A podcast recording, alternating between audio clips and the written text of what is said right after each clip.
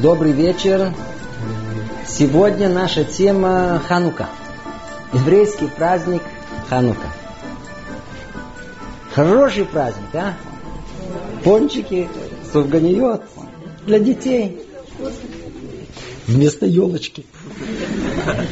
Ну что, 15 что-то. А вы поели?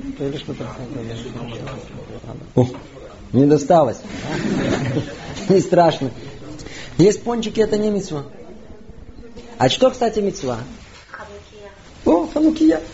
Евреи жгут свечи. Уже много тысяч лет евреи восемь дней подряд зажигают ханукальные огни. Через несколько дней мы с вами продолжим эту беспрерывную традицию наших отцов и зажгем ханукию. Но какой смысл в этом? Для чего? По какой причине? Что спрятано за огоньками Хануки? О, вы правы, да? Вроде бы причина хорошо известна. Когда-то была война с греками, евреи победили. Когда они овладели Иерусалимом, то первым делом захотели зажечь в храме всегда горевший там постоянный огонь. Ну, увы, они обнаружили, что греки уже успели все основательно там осквернить, и масла нет. И только после тщательных поисков был найден один кувшинчик с э, чистым маслом, запечатанный печатью первосвященника. Не один кувшинчик. Его количество должно было хватить на один день. Но он горел сколько? Восемь дней. Он горел до тех пор, пока не было приготовлено чистое масло. Именно в память об этом чудесном горении мудрецы установили нам праздник Ханука. Ну, вроде причина ясна. Но тут появляется провокационный вопрос. Ну хорошо, когда-то произошло чудо. Ну, и, и теперь из-за этого нам каждый год пончики есть. Более точной формулировки это звучит так. В еврейской истории было много чудес, даже более впечатляющих, чем ханукальный. В первом храме было 10 постоянных чудес. Любой человек может зайти и воочию все это увидеть. Все книги пророков полны чудесами. Ну и что? Никаких праздников мудрецы не установили. Так чем же отличается чудо Хануки? Для чего свечки переводим, а? Зачем до сих пор помнить? Что это нам дает? А, как вас зовут? Не, не, как вас? Меня Золик. Золик? Вы слышите, Золик? Для чего нам свечи жечь? Вы знаете? Нет. О, отлично. Сегодня попробуем в этом вопросе разобраться. Праздник вроде детский, но мы поднимем с вами самые острые вопросы. Только продержитесь до конца, будет тяжело. И не по-детски. Ну, во-первых, надо знать, что не только Ханука, но и все остальные еврейские праздники не были установлены исключительно как память об исторических событиях прошлого. Поводом действительно были исторические события. Но не хватало бы терпения постоянно помнить прошлое. Как-то мы видим из истории других народов, когда память о великом событии хранится несколько поколений, пока не угасает. Наши праздники установлены из-за их непроходящей актуальности. Ханука это не праздник о том, что было, а о том, что есть и что будет. Его современный аспект ярко-ярко светится в огнях зажженных ханукальных свечей. Этот огонь что-то означает. Вот смысл этого мы сегодня и попробуем с вами выяснить. Но чтобы понять настоящее, все же начнем с прошлого. Я немного сомневался, говорить или не говорить э, то, что все знают в принципе. Но у нас принято лучше повториться на всякий случай. Поэтому несколько слов о истории Хануки, чтобы более ясно и точно были в курсе дела всего. Взглянем внимательно на противостояние этих двух цивилизаций – греков и евреев. И многие исследователи и мыслители неоднократно подчеркивали, что не было в мировой истории народов, которые бы дали миру больше человеческих ценностей, чем Греция и Иудея. Итак, евреи и греки. Начнем с греков. Кто были греки? Их бурная история уходит в далекое прошлое, когда Александр Македонский со своими стройными фалангами захватил весь цивилизованный мир. Он покоряет одну страну за другой, и тут происходит, можно сказать, беспрецедентное явление. Побежденный народ добровольно и порой с энтузиазмом принимал культуру захватчика. До этого и после в мире было полно захватов. Персия, Вавилон, Рим. Но ни один из них не породил явление эллинизма. принятия культуры захватчика, в данном случае греческого захватчика. И на всей захваченной территории греки постепенно образовали всемирную универсальную культуру. Чем же греки так всех впечатлили? Греческие мыслители внимательно смотрелись в окружающий мир. И они пришли к выводу. Да, во-первых, мир кто-то сотворил. Да? Но он где-то там, он про нас забыл. Мир есть, но существует уже сам по себе. И кому даны бразды правления? Человеку. С другой стороны, в мире царят законы природы. Но человек способен управлять ими. Нет ничего неподвластного человеческому интеллекту. Воля человека. Так они породили новый культ. Культ человеческого разума, культ человеческого тела, культ природы. И на основе этого они сумели удивительно тонко и точно дать каждому человеку по потребности его души. Вот точно то, что не хватает. Каждому свое. Вот смотрите. Есть такие люди, ну, с рождения такие умные такие. Для тех, кто был крепким умом, там, но с хилым телом, не Геракл. Им дали философию, науку. Сидите, занимайтесь. Тихо думайте. То есть ничего не надо делать, сидеть, думать, можно сказать, по нашим соображениям, тунеядничать. И еще за это их хвалили. В скобках заметим, что наука по тем временам особой пользы не приносила. Ну, это головастика. Но те, которые поздоровее, такие с крепким телом, о, таким спорт дали. Диски запускать. Бегать на перегонки, Олимпиаду придумали. Для эстетов театр, скульптуру, поэзию, драму. Для неэстетов тоже театр, поэзию, драму. То есть и им дали искусство для искусственного времяпровождения. Да, спокойного. Чтобы от скуки не передрались. Греки дали всем по их желанию. Более того, они были первые, кто дали возможность реализации себя. Породили индустрию развлечений. Причем самая большая новизна была, это было не только для правящей касты, для богатых, а для всего остального народа. Ох, это была революция. Это было что-то принципиально новое. Люди стали довольны, еда вкуснее, женщины доступнее. Жить стало гораздо интереснее. Вот так гигантским потоком пронесся эллинизм по всем странам, по всему тогдашнему миру. И все народы преклонились и приняли его, пока не добрались до отдаленной провинции маленькой Иудеи. Тут их ждал сюрприз. И хотя евреи сдались без боя, но их победоносной культуры не приняли. Более того, как-то даже посмеивались. А евреи были для греков какой-то странный загадочный народ. У них было что-то свое, другое. С одной стороны, они тоже почитали мудрость, как греки, но с другой верили в какие-то суеверия, поклонялись невидимому Богу. Культурная жизнь была, но протекала вокруг работы в храме, сидели все, учили Тору, Скульптура, поэзия и драма их как-то не интересовала. Они больше интересовались не физикой, а метафизикой. Но, но, но неприятие греков в еврейском народе было только поначалу. Пока несколько любопытных евреев, ну, вы же знаете, как у нас происходит, пока они не попробовали на вкус импортные греческие товары, э, попробовали еще раз, еще один раз, э, вошли во вкус. Так постепенно вот этот ослепительный ленизм стал проникать и в среду евреев. Шаг за шагом, незаметно. Пока большинство не превратились в эллинистов. Они начали носить модную одежду, имеется в виду ходить без одежды, посещать стадионы и театры, проводить жизнь в поисках новых утонченных удовольствий. Новая передовая просвещенная эллинистическая культура овладела головой, а в основном телом еврейского народа. И все было прекрасно. Афродита, Пенелопа, Аристотель, Олимпус. Единственное, что им мешало и даже раздражало, что не все охвачены культурой. Знаете, все еще оставались тут и там такие темные, непродвинутые соплеменники. Верующие такие. Непонятно. Вот тогда-то просвещенные вместе с греками начали прилагать усилия, чтобы еврейский народ стал э, нормальным, как другие народы. Ну что, для этого надо было что сделать? Надо было весь религиозный аспект еврейства уничтожить, а оставить только какой чисто национальный, как все греки, евреи. Нет никаких отличий. Поэтому они захотели, чтобы евреи оставили Тору, естественно, и Бога, и приняли греческий образ жизни, как они это сами сделали. Но не так легко все пошло. Часть соплеменников оказались упрямыми и ни в какую не хотели вступать в дружную семью прогрессивных народов. Вы же знаете евреев. Мы... Уж если в чем-то мы занимаем первое место, то это в упрямости. Вне конкуренции. Ах, так, вот тогда ленистые стали доносить властям. Власти стали их преследовать. Начались убийства и насилие. Но евреи терпели. Они долго терпели. Они не восставали много десятков лет.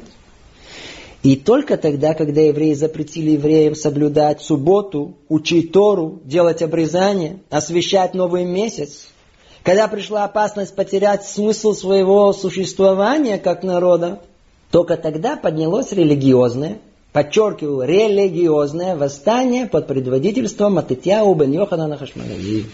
Ну, мы все знаем, что повстанцев называли как Макавей, по-русски Макабим на иврите.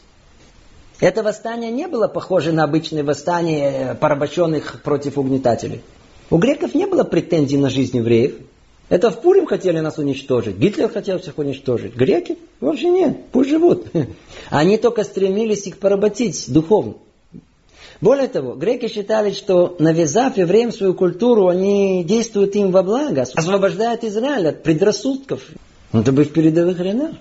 Как вы понимаете, конфликт этих двух взаимоисключающих образов жизни, еврейского и эллинистического, был неизбежен. И вот тогда началась кровавая война. Она продолжалась около трех лет. Она после этого продолжалась, кстати, много-много лет. Но для нас важен тот момент, когда повстанцы овладели Иерусалимом. И вот тогда они захотели первым делом зажечь в храме всегда горевший там постоянный огонь. И все дальнейшее мы уже упомянули. Нашелся один кувшинчик чистого масла, который говорил 8 дней вместо одного. Все закончилось тем, что наши победили. Это вкратце история Ханаки.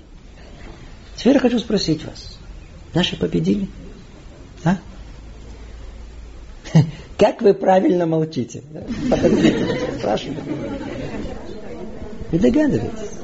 Война продолжается. Более того, евреи с тех пор и до наших дней проигрывают. Ну, не, не, не надо далеко ходить, давайте оглянемся, какой мир вокруг нас, еврейский или греческий. И вот в этом греческом мире, в котором мы с вами живем, мы все еще зажигаем вот эти огоньки, огоньки Хануки. И тем не менее, что мы проиграли ее на всех фронтах практически, огонь все еще горит. То есть противоборство все еще идет. И сейчас.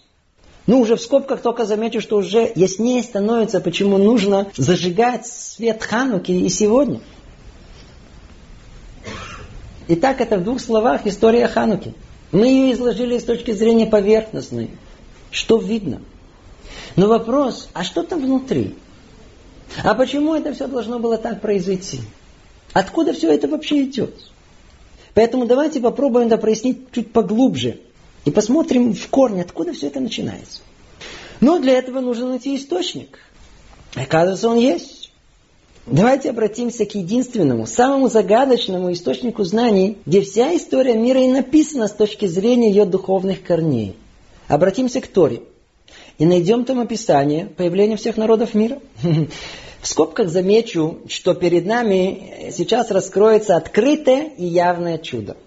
Тора содержит в себе описание развития мира на тысячелетия вперед. И там заранее предвидены все события, которые мы тут уже описали. Так вот, в Торе описано, что было время, когда после всемирного потопа на земле уцелело только семейство Ноаха. Мы его Ной зовем по-русски. Ной. У Ноя было три сына. Шем, Ефет. Иногда Тора зовет его Яфет, иногда Ефет. И Хам. Вот от них и пошли корни всех народов. От Шема, по-русски Сим, пошли антисемиты. Ой, извиняюсь. Наоборот. Потом антисемит. Ошибка. То есть пошли все семитские народы. От Ефета все европейские народы. От Хама африканские народы. И географический мир тоже был разделен между ними. Шем получил Азию, Ефет – Европу, а Хам – Африку. Интересно, что Тора заодно раскрыла и духовную суть и предназначение народов, которые вышли из них. Где это мы находим? Откроем Тору, посмотрим. Там благословение, которое Нор дал своим детям, можно увидеть духовную суть каждого из них. вот смотрите, обратимся к благословению Ефету и Шему. Ну, о Хаме говорить не будем. Он тогда себя повел э, не самым уважительным образом, Поэтому мы до сих пор просим всех себя вести не по-хамски. Да? Так вот сказано в Таре так. И сказал Нох, благословен Творец, Бог Шема, и да расширит Бог Яфита. И дальше продолжение, о котором скажем позже, и да обитает он в шатрах Шема. Что тут написано? Вот эта фраза «да расширит Бог Яфита», она многозначна. Вообще, слово «ефт» на языке Тары, она имеет два значения. Расширит и красота, йофи. И вот тут мы видим открытое чудо пророчества Тары. А ну смотрите, вот слово расширит. Что значит расширить? Расширить в смысле даст простор территории. И действительно, разделив континенты, только Яфет, то есть только европейцы, расширили свои границы. Как они это сделали? Они захватили остальные материки, Америку и Австралию, только Ефет. И не только в смысле расширения территории, но и в смысле даст простор уму. Развитие науки и технологий в основном происходило у потомков Ефета. А второй смысл – красота. Красота имеется в виду, что даст Бог Ефету обладанием чувства прекрасного, чувствительного – если подвести итог, то Ефет получил во владение контроль над всем внешним миром. О! В отличие от него, Шем, по-русски сын, у него была совершенно другая функция. Благословение Шема, она где, когда он находится в шатре, внутри, в духовности. Там, где есть копание в понимании сути и цели. Ему была дана святость и ощущение божественного присутствия. Он получил во владение контроль над внутренним над сутью, над содержанием. Поэтому обратите внимание, что все религии мира, они пошли от э, семитов, от потомков Шема. Все важно. И тут же надо заметить о том, что из э, многочисленных народов, которые вышли из них, вот эти благословения у Евета наиболее проявились в греках, а у Шема в евреях, потомках Авраама. Ну, казалось бы, отлично, каждый получил свое. Каждый занимается своим. Но давайте присмотримся более к тому, что тут сказано. А ну снова вспомним цитату из Тары. «И сказал Ноах, да расширит Бог Ефета, а дальше продолжение, и да будет он в шатрах Шема». Вот эти самые полученные качества и таланты внешнего у Ефета не должны существовать независимо от внутренности Шема. Э. Форма должна служить содержанию. Яфет должен давать красоту шатрам Шема. А Шем же придавать духовность красоте Ефета. Сама по себе греческая культура, так же как и красота и изящество, не имеет абсолютной самостоятельной ценности. Она обретает смысл лишь только тогда, когда помогает человеку в стремлении к Богу и к святости. Когда она знает для чего, для какой цели, несет в себе смысл. То есть обитает в шатрах Шема. Ну а если красота и культура обожествлены сами по себе, как самоцель, благословения, они могут стать проклятием. Без правильной пропорции и намерения красота, лишенная содержания, может стать только уродством. Блеск превратиться в тьму. Вот тут-то все и зарыто. Тут корни противостояния греков и евреев с тех пор и до сегодняшнего дня, и даже дальше. Ну а теперь мы спросим, ну а какое это отношение имеет к нам? Все красиво и хорошо, что, что мне от этого? А, Золик? Попробуем теперь все сказанное перевести на простой язык современности. Скажем просто. Греки несли идеи формы и внешнего, а евреи содержания и внутреннего. Греки искали объяснение контроля над миром, Евреи истину и первопричину этого мира. Так понятнее? То, ну, тут мы сделаем первую остановку, чтобы понять, как, казалось бы, абстрактные идеи касаются нас самих самым непосредственным образом. Но давайте по порядку. Начнем вообще с элементарных понятий форма и содержание. Что это? Ну, во-первых, не пугайтесь я вас очень прошу. Не знаю, как вам, но мне напоминает, э, вы уже другое поколение, мне напоминает э, экзамены по, помните, марксизму ленинизму. О, вы еще застали. Это, это, это,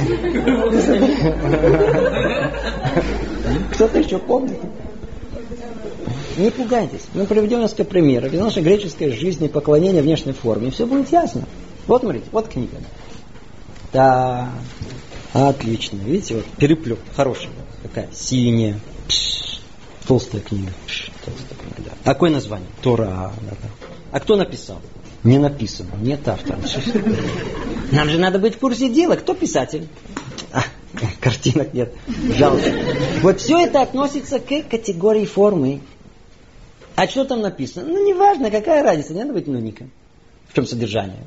Оно нам не нужно, не приставай. Один кричит, я сочинил поэму, все в ритму. А о чем речь идет? В чем содержание? Э, не помню. Не важно. Ну, в ритм.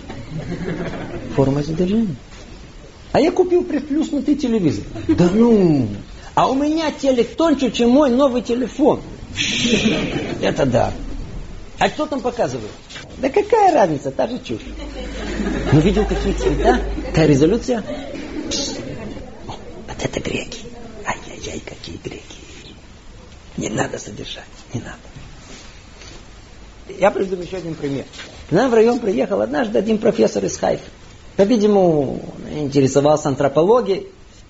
Как правило, кто этим увлечен, едет в Африку, в Новую Гвинею, а он решил, что, по-видимому, дешевле посмотреть, как тут пейсаты живут тут рядом, недалеко. Подешевле. И мне досталось его сопровождать. Профессор оказался очень интересующимся, ничего не боялся, пошел со мной в синагогу. Мы туда приходим. Общительно оказался. Подошел к детям и тут же начал ему устраивать экзамен. То есть тут же попытался выяснить уровень их предполагаемого невежества. Ну, взял одну, как тебе зовут? Мойша. Говорит, Мойша, а ну скажи, кто написал эту книгу? А тот говорит, это, это не книга, это Тора. Он говорит, ну хорошо, но кто тут пишет? Кто тут пишет? Он говорит, Раши. А когда он жил? И тут Мойшила покраснел, он не знал ответа, он не знал, Мойшила не знал, когда жил Раши. Представляете? Профессор заулыбался, ваша улыбка до ушей. А, всем видом показываю, вот так иду, вот темнота. Ничего не знаю. Ничего не, они, они ничего не знают. Но парнишка тут же сообразил и спросил его, говорит, а, а ты знаешь, что тут Раша пишет? О чем он пишет? А тот даже Ктаф Раши не умел читать. А тут-то пришла очередь профессора краснеть. Это была необыкновенная сцена. Вот это пример, как для профессора была важна форма, внешняя. Греческое. Кто написал? В каком году родился? Краткая аннотация. К чему относится? Не то, что это вещи не важны. Но если только это, увы, смысла нету. Это внешняя форма, без содержания. Вот так греки повсеместно и находятся. Они не везде побеждают. Они нам знакомые и близки. Даже до боли близки. Ведь, как и греки, мы восхищаемся внешним блеском и риторическим даром, умение использовать красивые слова, эффективные средства, внешние формы поведения, торжественную тишину. Вот приведу вам еще очень важный пример. Вот идет занятие по еврейской мысли, по иудаизму. Не тут, естественно, в Австралии. Интересно понаблюдать за реакцией людей. Есть кто ну, ничего не понимает и, несмотря на это, слушает. А есть кто внимательно слушает и понимает, но по-своему. И что же они слышат? Слушайте внимательно. Часть интеллектуалов и, и интеллектуалов в основном обращают внимание на риторические способности. Да, говорит, красиво говорит, красиво говорит. Ну, прямо артист. Хорошо хлопают, хорошо. Другие же интеллектуалы, ну настоящие интеллигенты, в основном заняты тем, чтобы распустить методику. Я его просек. Да это распространенная техника. Я знаю, я разгадал. Я, я понял, я... Я, я, я, я, и товарищи греки. А где же еврейское сердце искать суть и содержание? Почему по-гречески нас интересует только информация? Знание для дела, быть в курсе дела и не более того. А? Почему не интересуемся еврейским? Почему в голову не приходит искать истину? Ну спросите вообще людей, вот, вот выйти, а вы ищете истину. Они посмотрят на вас, как на сумасшедшего. Потому что с точки зрения греческой нет никакой истины в мире. Что ее искать? Так мы кто, евреи или греки? Нет истины, они говорят. Нет, нет сути. А что есть? Есть технические приемы, есть методики, технологии, алгоритмы, трюки. Греки! Вы слышите? Греки! Все это греки. Где? Тут, в еврейских сердцах. Греки же дали науку, философию. Как же с? О, Яфему! Естественно, греки дали не только форму изящества и красоты, не только внешнее, но и внутреннее. Не только бросать железо и Пенелопу с Зевсом. Вы правы. А что с наукой? Что с философией? Тяжело сказать, что это внешнее. Вот теперь наше занятие начинается. Все это было вступление. До этого, надеюсь, вы все уже это слышали, может, даже неоднократно. Я вижу, что уже не так много времени, поэтому придется коснуться только частично и в надежде, что вы продолжите тут все это исследовать сами. Когда мы говорим о науке и философии греков, то имеем в виду их любовь и стремление к мудрости. Более того, из всех народов наши мудрецы ценили только греков, именно из-за их мудрости. В древнем мире э, они, они были их единственные оппоненты. И кто захочет, найдет в Талмуде не один спор между мудрецами Греции и Иудеи. Рамбам называет Аристотеля мудрейшим человеком. Из всех языков мудрецы назвали греческий язык наиболее красивым, поэтому единственным достойным перевода Торы. Тогда еще более яснее звучит ваш вопрос. Как же всю эту колоссальную мудрость можно назвать внешней? Но только знаете, что позвольте мне только чуть усилить постановку этого вопроса. Да, если уже все портить, то до конца. Вы знаете, как мудрецы описывают греков? Есть этому несколько источников, но приведу вам только один. В Таре в самом начале в одном слове наши еврейские мудрецы нашли точное емкое определение сути Греции. Сказано так, так, надеюсь, все помните, перевод на русский язык, он очень сложный. Тут сказано приблизительно так, и когда земля была пуста, нестроена, и тьма над бездною, да, то есть, э, и когда земля была хаос, да, и, и там третье слово в порядке творения стоит слово тьма. И действительно мы знаем о том, что еврейский народ, он находился в четырех изгнаниях. Первое изгнание Мадай Парас, второе Вавилона, и третье это изгнания Греции. Кстати, в скобках обратите внимание о том, что нас никуда не изгоняли. То есть, находясь тут, на территории Израиля, можно оказаться в изгнании. Вот это третье изгнание называется греческое изгнание. И вот оно тут по порядку, оно соответствует слову темнота, тьма.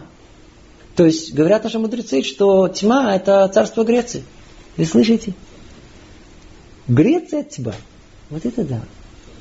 Это вопреки принятому в мире, известному из истории. Ведь вся культура человечества вышла из Греции. Ее у нас принято называть просвещением, дающим свет.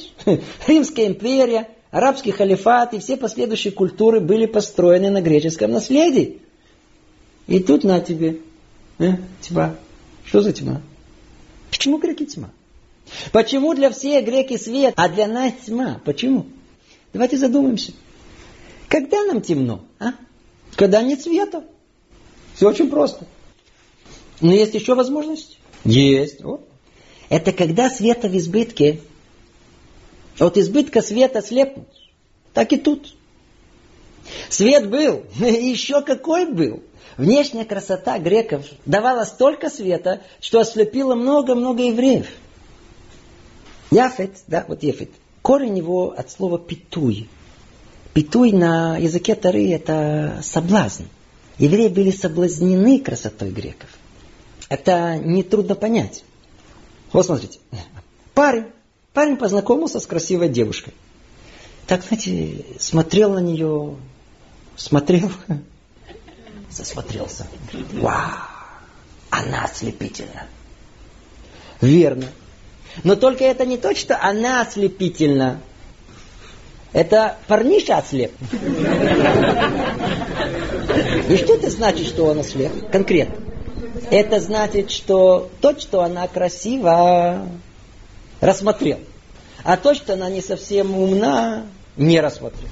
Вроде две руки есть, да. Но что бы левый тоже не заметил. Варить не умеет. С трудом подогреть чайник. Тоже не заметил. А заодно разбалована, капризна. То есть то, что нужно для показухи, произвести впечатление на друзей. Вот она у меня как... Посмотрите, какая моя... Ну, это сразу. А все, что нужно для семейного счастья, не рассмотрел. Так и тут. Евреи увидели у грека внешнюю красоту, а вот все остальное э, не рассмотрели. Вот это и была тьма, это то, о чем мы тут уже упоминали. Когда красота, лишенная содержания, может стать уродством, а внешний блеск тьмой. Но тут же вернется вопрос. А какая же тьма в науке и философии? О, все гораздо глубже. Ай-яй-яй. Вот теперь уже точно перейдем к теме нашего занятия. Прошу прощения. Итак, наука. Это колоссальная тема. Я ни в коем случае не претендую ее исчерпать и уж точно все обхватить. Только немного, на нашем дилетантском уровне, чтобы пробудить интерес к этой теме. Итак, наука. А? Не трогай святое. Я чуть-чуть потрогаю. Ничего страшного. Главное, чтобы вы не верили ни одному моему слову, а сами все проверили. Вот это наша цель. Это будет недостаточно. А ну скажите, а ну, когда начинается наука? Наука начинается с момента, когда древние греки проделали тончайшую и до них никем не проделанную операцию. Они разделили два фундаментальных понятия – качество и количество. И как только было выделено понятие количества, стало возможным все объективно измерить, формализовать, рассчитать. Вот так греки заложили основу науки. И все последующие ученые уже видели себя как карлики, стоящие на плечах у греческих гигантов, первопроходцев. И с тех пор наука раскрыла и невероятно расширила горизонты знания о природе, о человеке, о космосе. А евреи говорят, темнота, азуль. Хочется как минимум что-то сказать хотя бы. Но вы уже все равно тут. Не тратьте нервы на то, что вы уже и так знаете. И попробуйте, попробуйте непредвзято послушать. Итак, во-первых, наши мудрецы никогда не относились к науке с пренебрежением. Более того, у нас никаких проблем и противоречий нет с наукой. То есть теми областями знаний, которые определены как наука, по Карлу Попперу, если вы знаете, о чем речь идет. То есть это Математика, физика, химия. Это первое, что надо знать. Во-вторых, от царя Соломона и до Веленского Гаон евреи знали науки и занимались ими. И, и, и сейчас, оглянитесь, вокруг нас есть много глубоко религиозных ученых, которые учат Тору и соблюдают все митцвот. Нет проблем. Но это еще не все, секундочку. Они вообще не имели в виду ту область человеческих изысканий, которые путают с наукой под названием технология. И хотя они сейчас полностью взаимосвязаны, но по сути это две разные области. Это целая тема, ну, в одном предложении, чтобы было понятнее. Вот видите, вот холодильник, да, вот видите, он работает. Что он делает? Дает холод. Так вот, даже если будет доказано, что научная теория, заложенная в работу этого холодильника, она окажется несостоятельной, тем не менее, холодильник продолжит работать. Почему? Это технология. К технологическому результату можно прийти методом проб и ошибок, и вообще без научного расчета. А что нам это так важно? Еще как важно.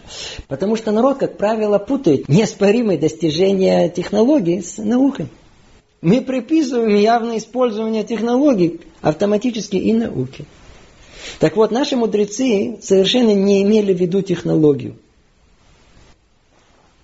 А если это так, то где же тьма?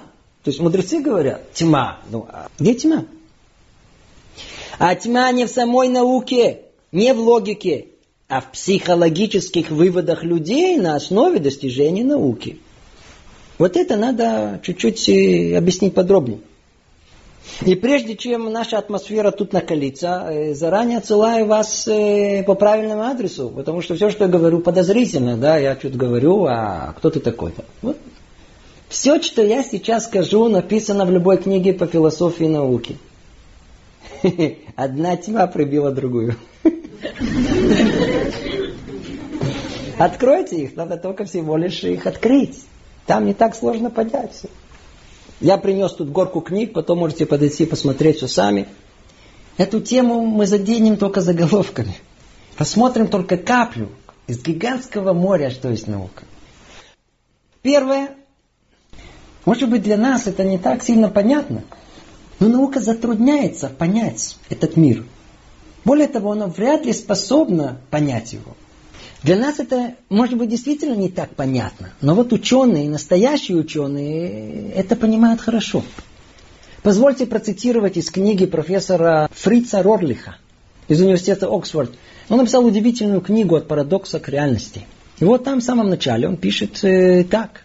Единственное, что хотелось бы в этой книге сказать, и чтобы было понято, что здравый смысл, который мы приобрели из повседневного опыта, не может быть правдивым проводником для мира неповседневного. Оказалось, что природа гораздо более сложна и многогранна, чем мы это ожидали. Предрассудные мысли о том, как природа должны вести себя, ошибочные, как правило. И именно ученые, которые больше, чем не ученые, иногда до боли знают, насколько они не знают и как тяжело добиться истинных знаний. И дальше вся книга, которая исследует все основные передовые области науки, и теорию относительности Эйнштейна, и квантовую теорию Нильса Бора. Вся книга посвящена только одному, показать, насколько знание человека, оно ограничено. Я прошу прощения, процитирую вам, что сказал об этом Макс Планк. Надеюсь вам, что это имя хорошо вам известно. Он писал так. Наука не в силах объяснить большинство явлений. Мы постоянно сталкиваемся с тем, что решение одной проблемы неизменно тянет за собой цепь десятков новых проблем. С каждой очередной покоренной вершины перед нами открываются новые неизведанные высоты. Остается лишь смириться с этим. Мы обречены на вечную борьбу за достижение цели, которая непостижима по определению. Вы слышите? Чем больше наука открывается, тем больше раздвигается горизонт неопознанного. Другими словами, говорит Макс Планк, каждое новое открытие и познание открывает, насколько мы еще не знаем. А, то есть это уже не так светло, как мы думали. Но только дальше еще хуже. Вот я сейчас процитирую вам из книги профессора Блехера «Философия науки». Он пишет так. Объяснения, которыми пользуется наука, они ничего не проясняют. То есть, когда наука объясняет какое-либо явление, то это объяснение всегда менее понятно, чем само явление, которое она пытается объяснить. Звучит абсурдно, а? А ну давайте приведем пример. Ну давайте возьмем культурную семью Рабиновичей. Папа интеллигентный человек и сынишка Абрашка тоже себе на уме.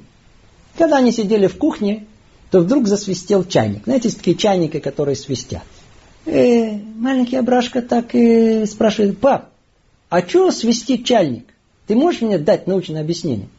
Ну, папа, естественно, в курсе дела. Говорит, Абраша, отличный вопрос спрашиваешь. Папа тебе сейчас ответит. Вот смотри, сын. Там внутри есть вода. Когда ее нагревают, то образуются водяные пары. Когда еще больше нагревают, и температура поднимается, то это повышает давление в чайнике. А так как давление очень сильно, то оно должно куда-то выйти. И тогда пар выходит через узкое отверстие, которое создает этот звук. А, Браш, понятно? А Браш говорит, да, пап, смотри, понятно, конечно, да. Но только я не совсем понял там два слова. Э, что за, что за давление? И что за температура? Он говорит, о, ты спрашиваешь, хороший вопрос, Абраш. Я должен тебе признаться о том, что на самом деле никакого давления и температуры нет. На самом деле там вот эти водяные пары – это молекулы воды. Когда мы начинаем подогревать чайник, то они начинают двигаться быстрее. Папа, почему они начинают двигаться быстрее? Говорит, ну, если бы тебя подогревали, ты что, не забегал бы? Да, точно. И вот они начинают быстро-быстро двигаться. Но там есть стенки сосудов. И вот эти молекулы начинают бомбардировать эти стенки, так вот, знаешь же, сынишка, а скорость этих молекул – это и есть температура. Пап, ты хочешь сказать, что чем больше скорость, тем больше температура? Я умею на велике здорово кататься. И чем быстрее, тем мне холоднее становится. Абраша, не путай меня с вопросами. Слушай дальше. И когда эти молекулы да, с их массой, они стукаются в стенки чайника, вот эта скорость, умноженная на их массу, это и есть давление. Понял, Сидиш? Нельзя ребенка так шокировать. А Прошка действительно запутался. Пап, ты чего? Я тебя спрашиваю про чайник, а ты мне какие-то молекулы. Ничего не понимаю. Ну, теперь вы понимаете, что он имел в виду? Когда наука начинает объяснять какое-либо явление, то это объяснение всегда менее понятно, чем то самое явление, которое они пытаются объяснить. То есть наука светит, но не так. Но не так. Приведем еще один аргумент. Наука не раскрывает суть законов природы. Она только их описывает. В мире есть электричество, магнетизм, гравитация. Наука их очень точно описывает, прогнозирует. Но вот почему в мире должно существовать природа электричества, магнетизм? Почему при нагревании скорость увеличивается? Эти вопросы вообще наука не отвечает. Это вне рассмотрения ее. А ну, позвольте, позвольте процитировать еще одного ученого. Анри Пуанкаре, один из величайших физиков, математиков. Смотрите, что он пишет. Наука не способна познать не только природу вещей, она ничего не способна познать. Даже угадав ответ, мы не можем разобраться в нем. Более того, я сомневаюсь в нашей способности вникнуть в суть самого вопроса. Поэтому попытки научной теории объяснить, что такое тепло, электричество, выглядят смехотворными потугами. У науки хватает сил и возможностей лишь на более или менее поверхностное описание явлений. Это то, что есть. Это мнение величайших ученых. Альберт Эйнштейн сказал о том, что, что самое странное, что есть в природе, что ее хоть чуть-чуть можно понять. Только самые большие ученые могут смело сказать, что ничего не понимают. А вот мы все знаем. Все знаем. У нас нет проблем. Истинные ученые не боятся сказать, что пока мы еще далеки от света, пока в темноте понимания мира сидим. Но вот кто слушает не самих ученых, а популяризаторов науки, о, все знаем, все поняли, все ясно. Это тьма. И еще. Есть в системе научного образования э, явление, которое условно назовем э, упование, вера на авторитет, на какого-то мастистого ученого. Возьмите книгу греков, то есть любую книгу университетскую. Откройте ее. Какой свет! Как здорово все ясно написано от простого к сложному, определение, аксиоматика, как пирамида, стройные знания. Прочли, поняли, разобрались, ясно стало. И в чем проблема? А проблема в том, что когда нам стало ясно, мы полагаем, что постигли истину. Вот, вот видите, вот ученые. Истинные знания. Но только остановитесь. А ну, что за книгу вы прочли? Дайте, дайте, дайте, дайте, дайте в руки мне. А, так, кто написал? Так? Абрамович. Отлично. Академик Абрамович написал очень умную книгу. Теперь мы, мы все ее читаем. И очень. Как много усилий он в него вложил. Он исследовал делал опыты, систематизировал, вывел стройную теорию, все подвел, разжевал, расписал и дал ее нам. Теперь что мы делаем? Едим. Что едим? Что написал уважаемый академик Абрамович. Но ну, в чем проблема? Проблема. Проблема с Абрашкой. Абрашку, знаете, ему сейчас только 6 лет, но он уже вундеркинд. Скажите, вы думаете, что когда Абрашка подрастет, он докторскую не закатит нам? Он нам, он, он нам докажет.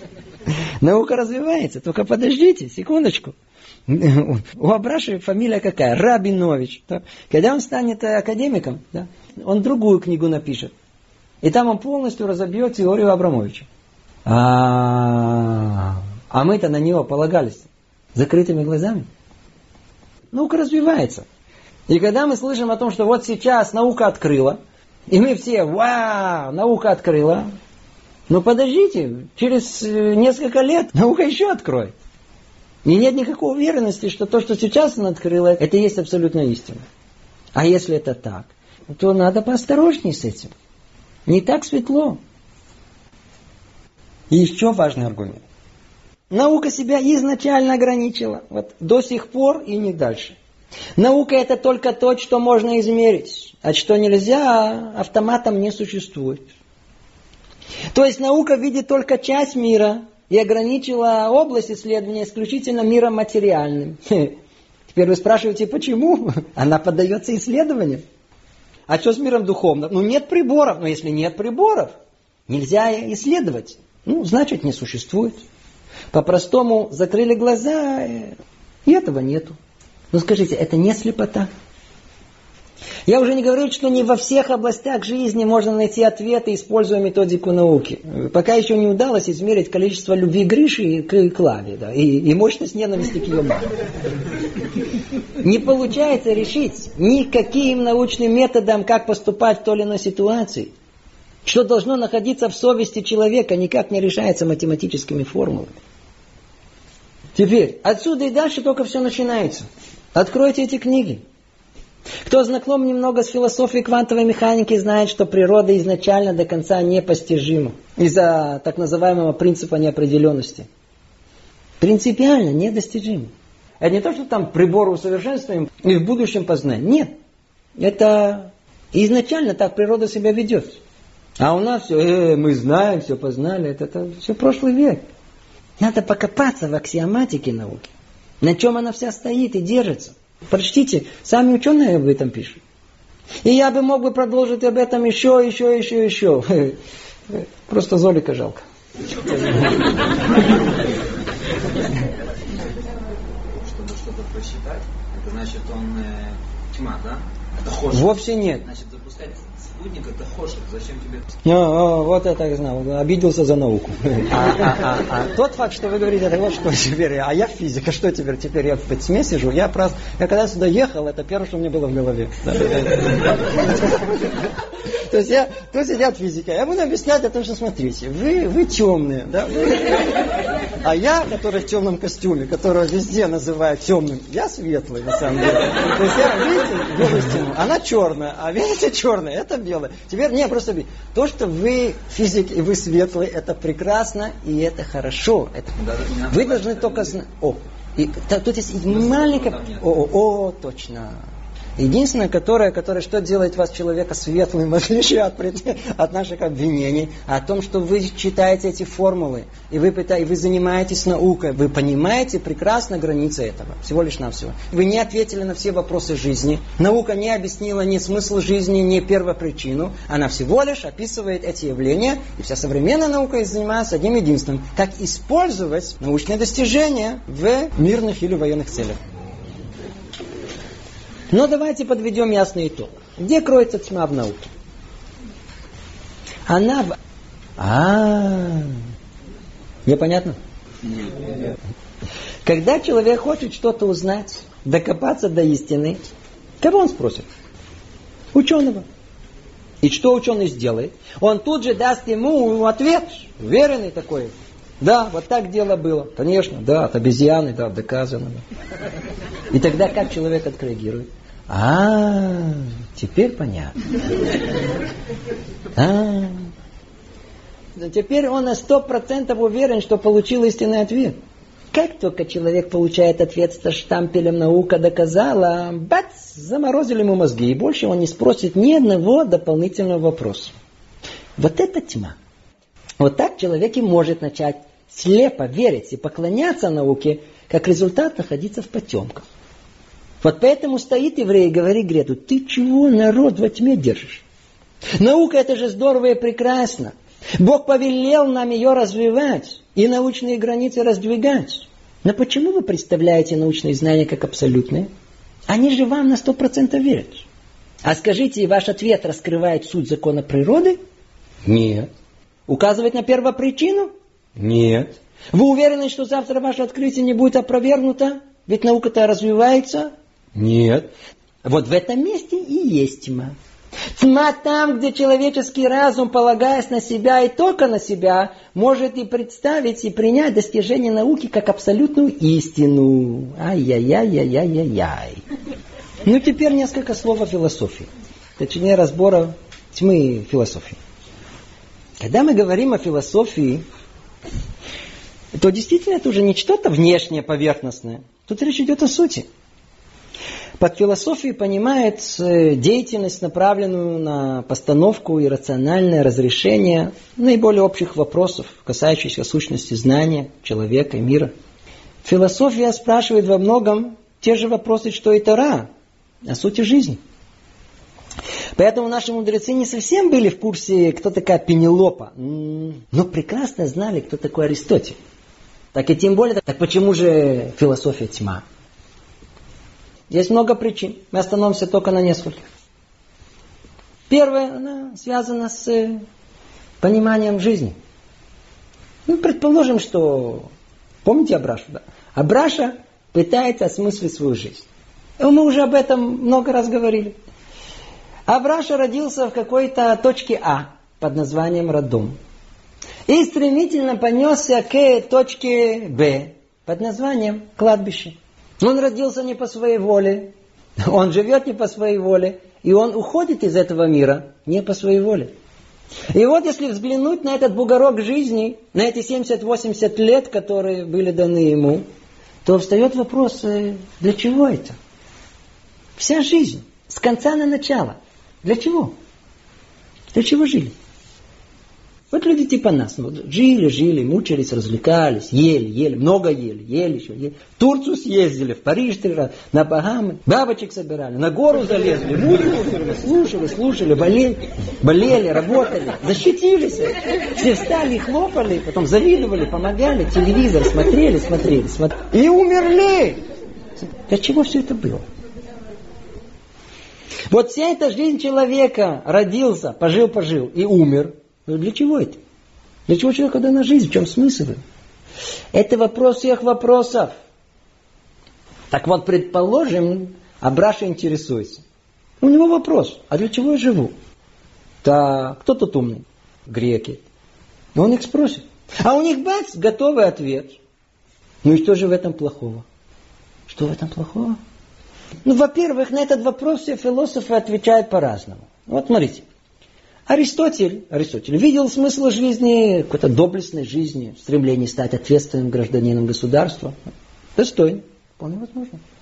Эпикур в избегании неприятностей, достижения покоя и блаженства. Нирвана. Может быть. Диоген во внутренней свободе и презрении к богатству. Буду сидеть в бочке. Фуя, вы мне не нужны. Тоже может быть. Пифагор, ну, в научном знании, естественно, и был такой Митродор, он в крепости тела, это то, что надо развивать. Тоже может быть.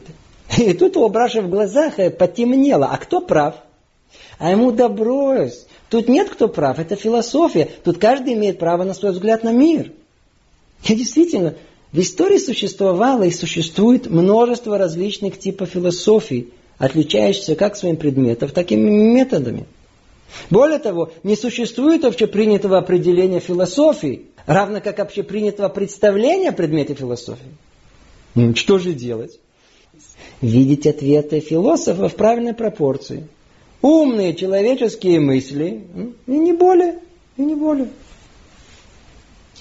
Но то, что у каждого философа своя истина, это только одна из сторон тьмы. Есть еще менее заметная, но гораздо более темная сторона. Основная проблема, что каждый из философов дал ответ, который объясняет часть картины жизни человека, а не всю жизнь. И если мы уже ищем истинный смысл жизни, то только такой, который объяснит все стороны жизни, все явления, все ее проявления, не меньше. А все, что меньше, тьма. И эта тема, она сама по себе. Мы даже ее не касаемся. Тут только заголовок. Но то, что для нас важно, что вот подобный частичный подход к вопросу смысла жизни, он породил легитимацию частичности. И сама философия, она теперь э, одна из составляющих части, я знаю, мудрости мира. Она еще что-то. Есть наука, есть драма, есть спорт, ну, есть философия. Нет в мире ничего всеобъемлющего. Нет абсолюта. Такого не бывает. Вот так греки отнеслись и к мудрости Торы. Они были восхищены, глубоко ее ценили, и до такой степени, что даже готовы были подвинуть труды Сократа, Платона, Аристотеля и поставить на книжную полку рядышком и Тору. А, а что? Это мудро, и это мудро. Не более того, это как наша мудрость. Ой-ой-ой, вот в этой точке, заразившись от греков, и евреи ленивцы видят иудаизм как часть общей картины мира. Да, может быть. Может быть, есть место Торе, иудаизму, даже Богу, но как части жизни, как еще чего-то. Вы слышите, вы слышите, вы слышите. Вот тут мы добрались до настоящей тьмы. В этом и есть одна из основных трудностей нашего брата. Увидеть что-то еврейское. А ну как, как современный рациональный, интеллигентный Абраш воспринимает иудаизм? А? Абраш, а вы знаете что-то о еврейской жизни? Да, я в курсе, я, я слышал, у меня сосед религиозный. А кто Абраш?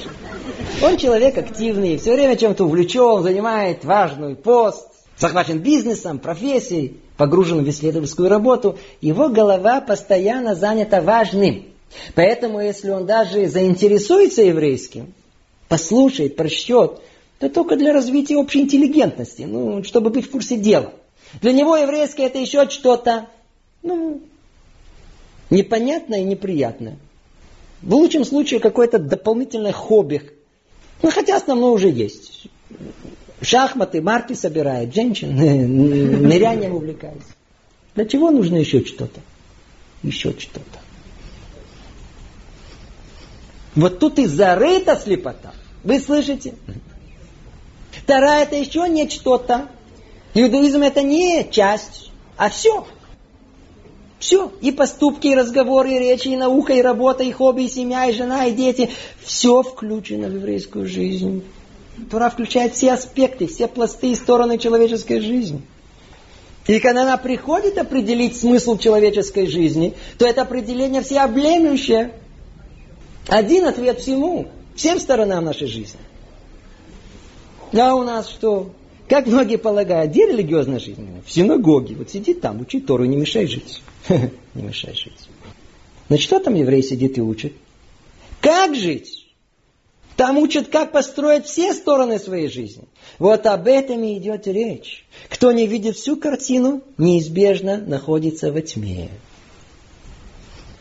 Поэтому и у нас философ, ну, может быть, не ругательное слово, да, но неприемлемо. Даже любить мудрость как самоцель, как часть только чего-то, для нас тоже это не так уж приемлемо. Потому что не хотим сидеть в тьме. Но есть еще одна причина неприятия философии Греции мудрецами. Она наиболее очевидна и понятна. Коротко это звучит так. Э, философа, вот философа, его философия особенно не обязывает. Кто сказал, что надо соблюдать и исполнять то, во что верим, полагаем, а? Теория отдельно, практика отдельно. Это как тот избитый пример, когда профессора по этике застукали за неэтичным поступком. На что он ответил, э, ну вы же не ждете от профессора по математике быть треугольником. Так почему же я должен соблюдать э, этику? Так же было и с Аристотелем. Аристотель написал одну из важнейших книг по этике – но когда его застукали за неэтичный, то не растерявшись, он ответил своим ученикам, э, что он сейчас не Аристотель. Вот это тьма философии. Вот это тьма. А евреи что? С точки зрения еврейских мудрецов, мудрость, которая не исправляет его, не приводит его к реализации идей, не находится в сердце, то есть в желаниях человека, а только в его голове, вообще не называется мудростью. Если только можно было вдумываться в это. Вай, вай, вай, вай, вай, вай, вай. В этом и была одна из основных точек противоборства. Для чего разум? Для чего человеку разум дан? Греки считали, что разум и мудрость предназначены для исследования мира, чтобы копаться в вопросах бытия, чтобы знать и подчинить силы природы для своих нужд и удобства. У разума нет никакой связи с внутренней частью человека, с его сутью, целью жизни, самосовершенствования. Мудрость никак не касается моей личной жизни. Надо искать красивые слова, обладать знаниями, интересоваться информацией, быть эрудитом, находиться в курсе дела. Ну какое это отношение имеет к тому, что я жену сейчас э, полил ее гадким супом? Не варила больше. К тому, насколько я эгоистичен, жаден, завистлив. Никакого. А что евреи считали? Евреи считали, что разум предназначен не только сделать человека мудрее, но в основном основная функция разума – воспитать самого себя и прийти к совершенству. Конечная цель мудрости – это исправление и добрые поступки. Развитие этики и морали. Любовь и страх перед Богом. Вот это мудрость. И вот в этой точке еврейская позиция резко отличалась от греческой. Вот в этой точке евреи греков сильно-сильно раздражали. Вот это было им невыносимо. Мы же такие способные люди. У вас такая красивая философия. Неужели вы собрались по ней жить? Учитесь у нас. У нас все нормально. Собрались, приятно поговорили, красиво пофилософствовали, интеллигентно, выпили, закусили, поговорили культурно с женой, не своей. И каждый занят своим делом. Приятно провели время. Мы интеллигентные люди. Живем духовностью не меньше вашего. Все прекрасно. Что вы напридумали? Будьте культурными людьми. Для чего вам исполнять то, во что вы веруете? Не мучайтесь. Ай-яй-яй-яй-яй. Это было противоборство. Из-за этого шла война. Греки пытались разобраться в окружающем мире и решить все жизненные вопросы бытия как головой. А чем вы хотели, чтобы они решали? Другим местом? Естественно, умом человека. Это то, что у него есть. И нам необходимо полагаться на свой человеческий разум. Но в чем проблема? Греки хотели полагаться на свой разум на все сто процентов.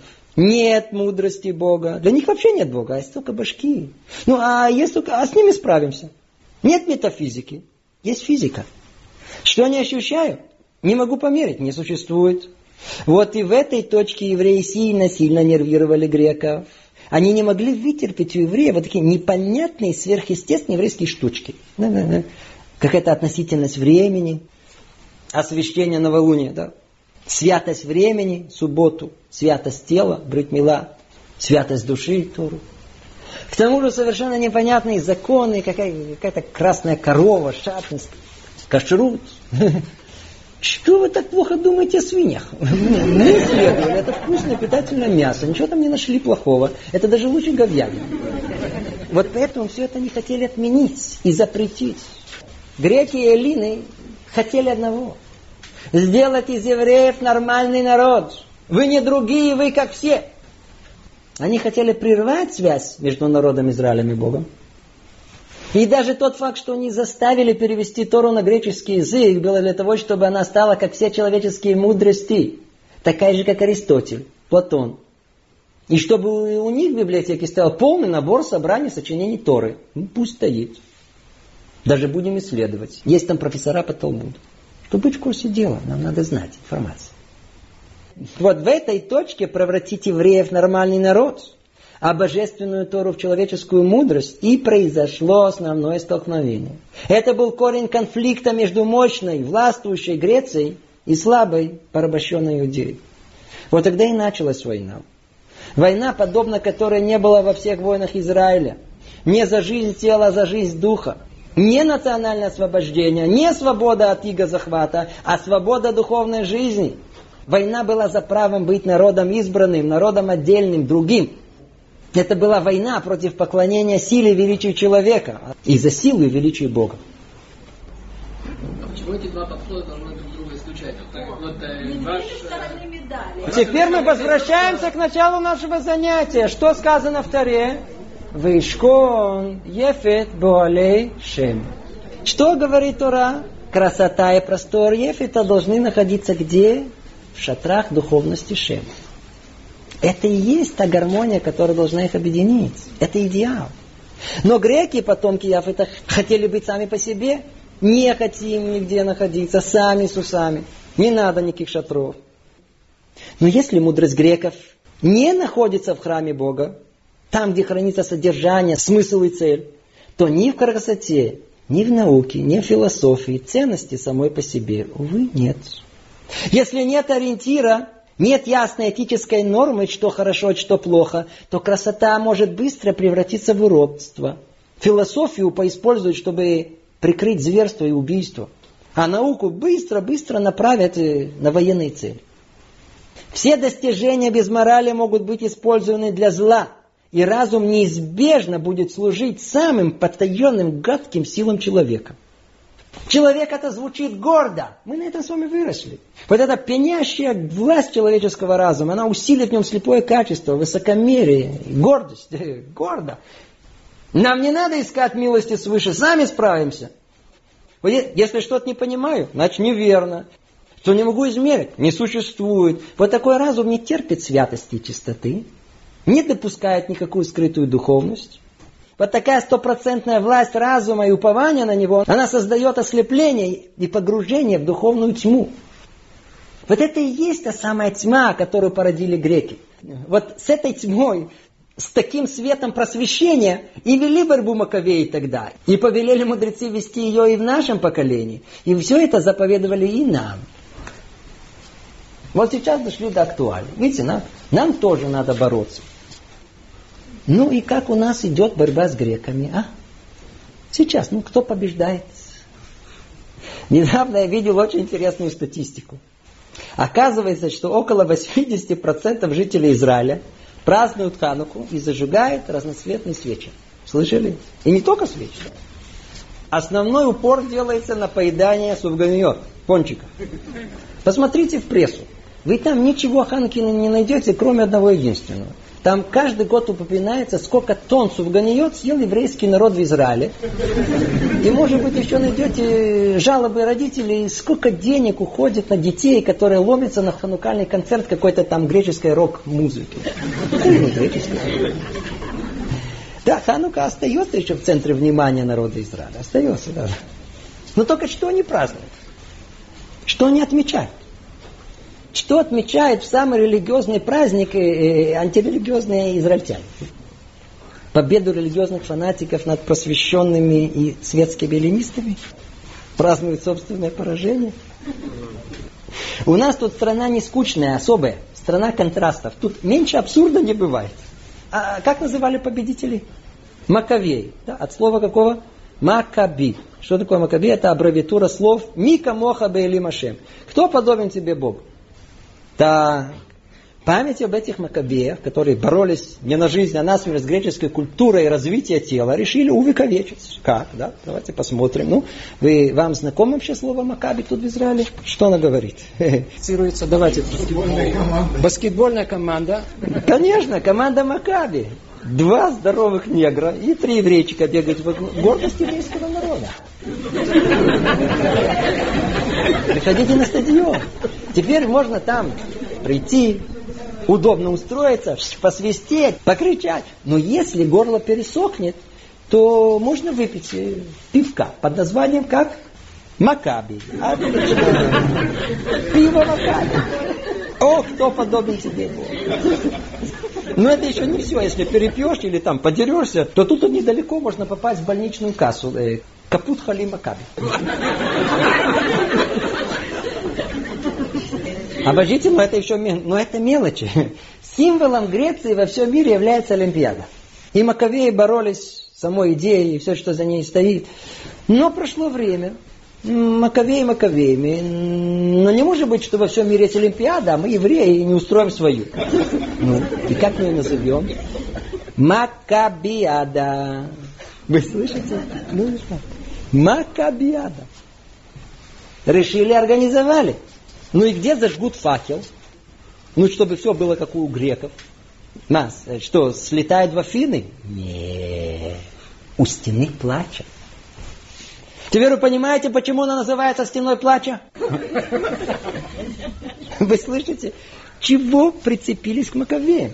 Можно было назвать это Олимпиада, Телемпиада, соревнование, как угодно. А Почему? А красиво. О, вот оно! Вот оно, греки! Вот это пример! А самое отличное, а красиво звучит! Вот это лучше не придумаешь. Не надо смысла и содержания. Главное, чтобы было красиво. Вот не могу удержаться, расскажу вам еще одну историю. Один мой знакомый посетил лекцию. Лекция была о строении мозга. Лекцию давал один из самых известных профессоров, говорил о последних достижениях э, исследования мозга. И он описал невероятную картину сложности мозга. Невероятно. Какая синхронизация всех частей, какая изощренность, какая тонкость во всем. Когда лекция закончилась, мой знакомый подошел к профессору и говорит, профессор, скажите, пожалуйста, вы сейчас описали невероятную сложность нашего человеческого мозга. Скажите, вот все это могло произойти случайно? Вот такой мозг, он мог э, создаться сам по себе?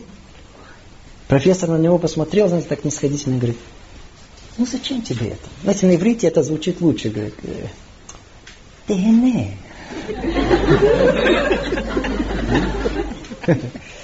Это красиво. Получи удовольствие. Не занимай себя никакими вопросами глубокими. Все нормально. Будем жить, нет проблем. Главное, чтобы было красиво. Не надо смысла. Не нагружайте нас. Не утруждайте. Не хотим быть евреями. Ай-яй-яй-яй-яй-яй, вот у нас борьба с греками. Ну, не хотим быть евреями, ну, это одно. Но доводить все до полного абсурда. Отмечать еврейские праздники, но как? Знаете, у нас есть Пурим. Во что он превратился Пурим? Рио-де-Жанейро. Карнавал одежды и маски. Шавуот? Что такое? Знаешь, что Шавуот? Когда получили Тору. Нет, это когда-то было. Сейчас это день дегустации молочных изделий. Йом-Кипур, Йом-Кипур. День велосипедиста. Сукот. Сукот да. Все евреи выходят из дома, чтобы сидеть в суке. Да. Ну, народ Израиля это дни, когда они здесь тоже выходят из дома, ну, чтобы поехать за границу. Давайте как греки, выкинем суть и оставим внешнее. Не надо ничего серьезного со смыслом, не надо содержания. Все должно быть для плезира, ну как будто. Прикроемся чем-то еврейским, но без еврейского содержания. Сделаем флаг. Ну, знаете, такой. Видели, как флаг выглядит как талит, да? Но не надо ходить в талите. Не-не-не, это только память. Фольклор. Или символ. Символ будет Маген Давид. Но не надо читать псалмов Давида. Не, не, это не надо. Выходной день в субботу, но не надо его соблюдать. Установим Кнесет, но только без мудрецов. Ну, чтобы все оставалось национальным фольклором, ну, свечки, фончики. Главное стать нормальным народом. Известная история, когда пришли к Бенгуриону и с горечью пожаловались, что появилась первая еврейская проститутка. Значит, он очень обрался, говорит, наконец-то. Ай-яй-яй-яй, вот это и есть полная, полная, многократная, густая, непроницаемая тьма. И мы в ней. Что же делать?